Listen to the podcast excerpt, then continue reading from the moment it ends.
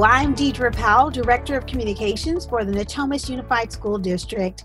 We are getting closer to the start of the school year on August the 27th, and we are going to continue to provide families with helpful tips and tools to prepare for the new school year in distance learning.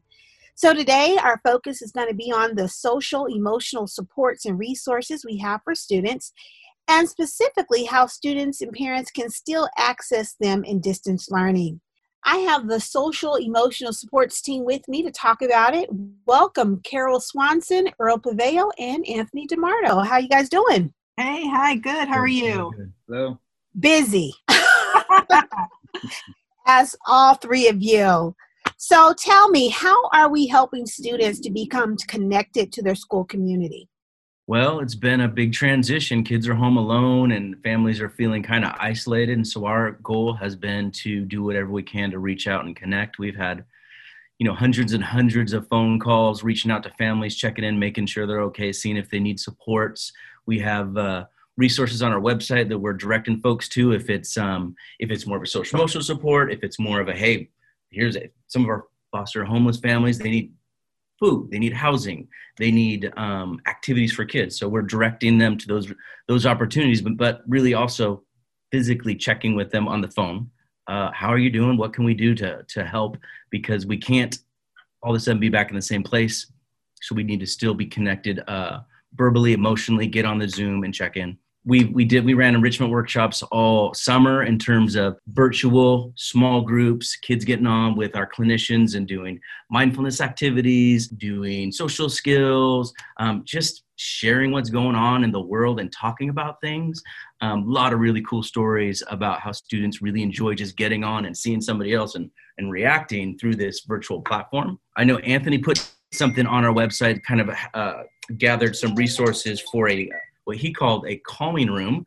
You want to talk really quick about what that is, Anthony? Yeah, and, and actually, it was an idea that came up from our um, school psychologist group, and um, I just ran with it and and had them um, get a group together that formed this uh, website that really in- incorporates uh, mindfulness activities, some yoga, different um, sounds, and calming calming sounds, and animal videos and it's really the purpose of it is really just a place where um, students um, and even adults can can access some of the things in there uh, just as a decompression just to just to relax if they're feeling anxious. They have a lot of activities that that are really going to help the the kids and even adults. So how can they um, resource i mean how can they access that? That sounds like a great tool something i can, I can see myself using as well. Where can um, parents find that so we've actually put the, the virtual calming center in each of the school's digital backpack. So when you're on our main website, you're going to see this big yellow thing that says digital backpacks. And when you click on that, every single one of the school sites in there will have a virtual calming room that's located right under the um, social emotional support resources. You know, I actually took a sneak peek just now and I saw that you have like yoga and meditation. Um, just different tools that will um, help not just students but parents as they are the ones who are being it right there with them supporting them. Yeah you know and one of the resources that is really cool in there is if you go to the social i think it says social skills or social emotional library and it actually has books that are read aloud for the kids that are all on all kinds of different social emotional uh, topics. And the the website is broken down between elementary age students and high school age students so it's really relevant for all of our all, all ages. Cool. Oh hey Deidra i'd like to you know, talk a little bit about looking forward and the coming school year. Um, other ways we're helping students and families stay connected um, we have hired eight social workers as you all know.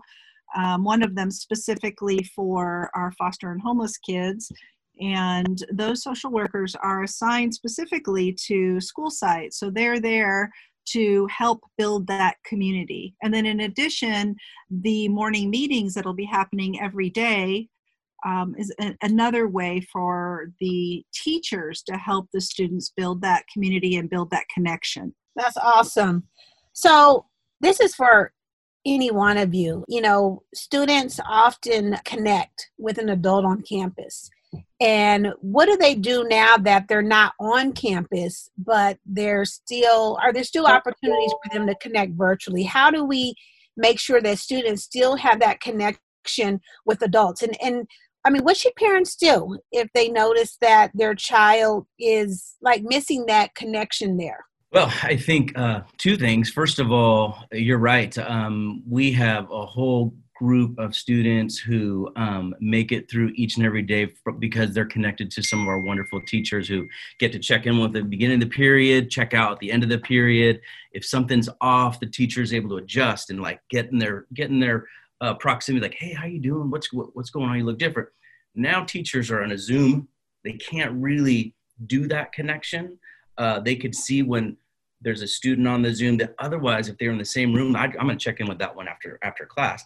Can't do that anymore. Like Carol said, we have a number of um, social workers that are on board, our school psychologists who are not doing all the testing work. This body of folks who now have the time to actually connect with students. So when we have teachers on Zooms, we're setting up referral mechanisms within the virtual school community so that weekly, what are the teachers' concerns that are popping this week for these students?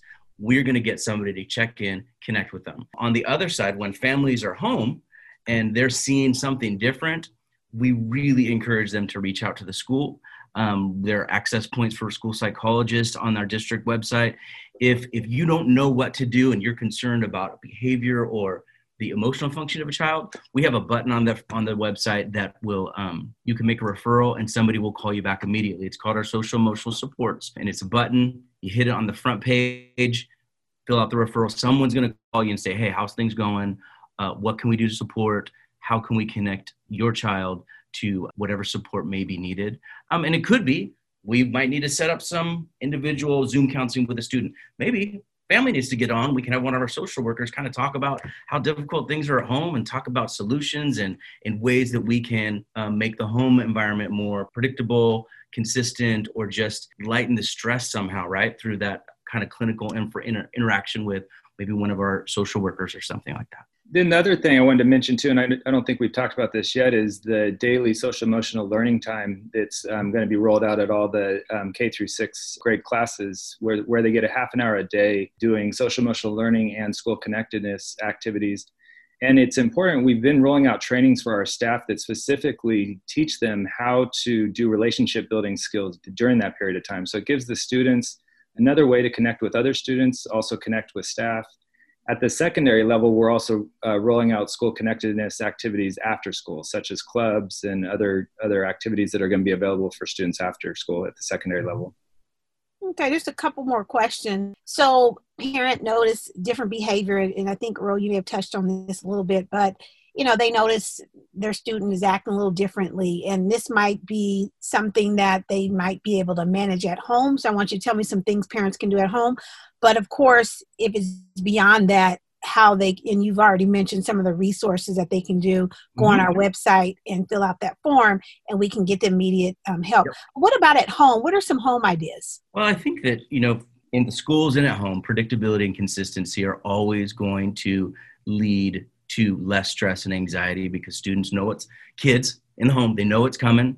They know what the day looks like. They know what uh, i do this this is how my day is going to go. So really I, I, I encourage families to you know because we're in this very odd atypical time really think about what does the school day look like um, is there something that's posted in the house that just kind of talks that some of our younger kids might want to just check off been there before? Do we have checklists? Do we have you know maybe uh, reinforcement charts right to uh, stay focused on task?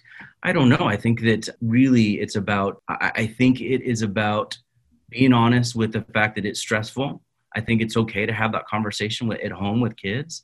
And then what are we going to do? What, what, what are we going to do to help this be go more smoothly. So everything from the daily schedule to what are those things that we like that we can do within this shelter in place environment let's set those things up. Let's schedule them let's get the calendar out so kids kind of understand what the, what's going on in their environment. And can i just chime in really quick too just so parents are, are also aware that um, the behavior team created a great resource that went out to parents in the springtime springtime called behavior basics training for parents. Mm-hmm and it really it really goes over a lot of what earl just covered right now and so it really helps parents is it gives them a tool where they can look at and it talks about those schedules it talks about reinforcement charts and all those different things that they can do at home Mm-hmm. We got to make sure that's in the digital backpack, which is probably already is there, but we will make sure it's there so parents can access that. And lastly, before we go, Carol, I want to ask you you oversee foster and homeless youth.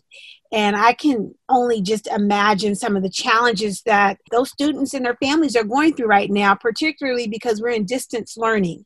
So, how can they get the support that they need?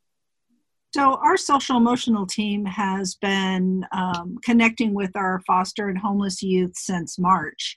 So, we, you know, and in addition to the work that's already been done with our with our social emotional team, starting this school year, we have success kits for these students. So each of the students will receive all of the school supplies they could possibly need for the grade level they're in. We have we are we started today doing a, uh, our third global outreach for foster and homeless students and it's really a check-in. Hey, how you doing? What do you need? Do you have everything you are you set to go for the start of the school year? We hired a social worker whose job is to focus on homeless and foster youth. And we're committed to a weekly check-in with um, these students. And some of these students just need a hey how you doing? And some of them will need some services and supports from our team. And then lastly we have our foster and homeless community liaison who's who's helping our parents um, hook up with resources in the community.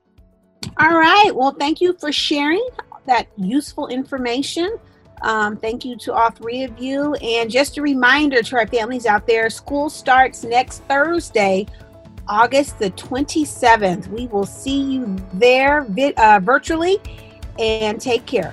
Thank you. Thank you. This podcast is a production of the Natomas Unified School District. You can find our podcast online in the Apple Store, Google Play Music, Spotify, iHeartRadio, and the Natomas Unified School District website at www.natomasunified.org. You can also locate our episodes on Facebook, Twitter, and Instagram. Just look for Natomas Unified.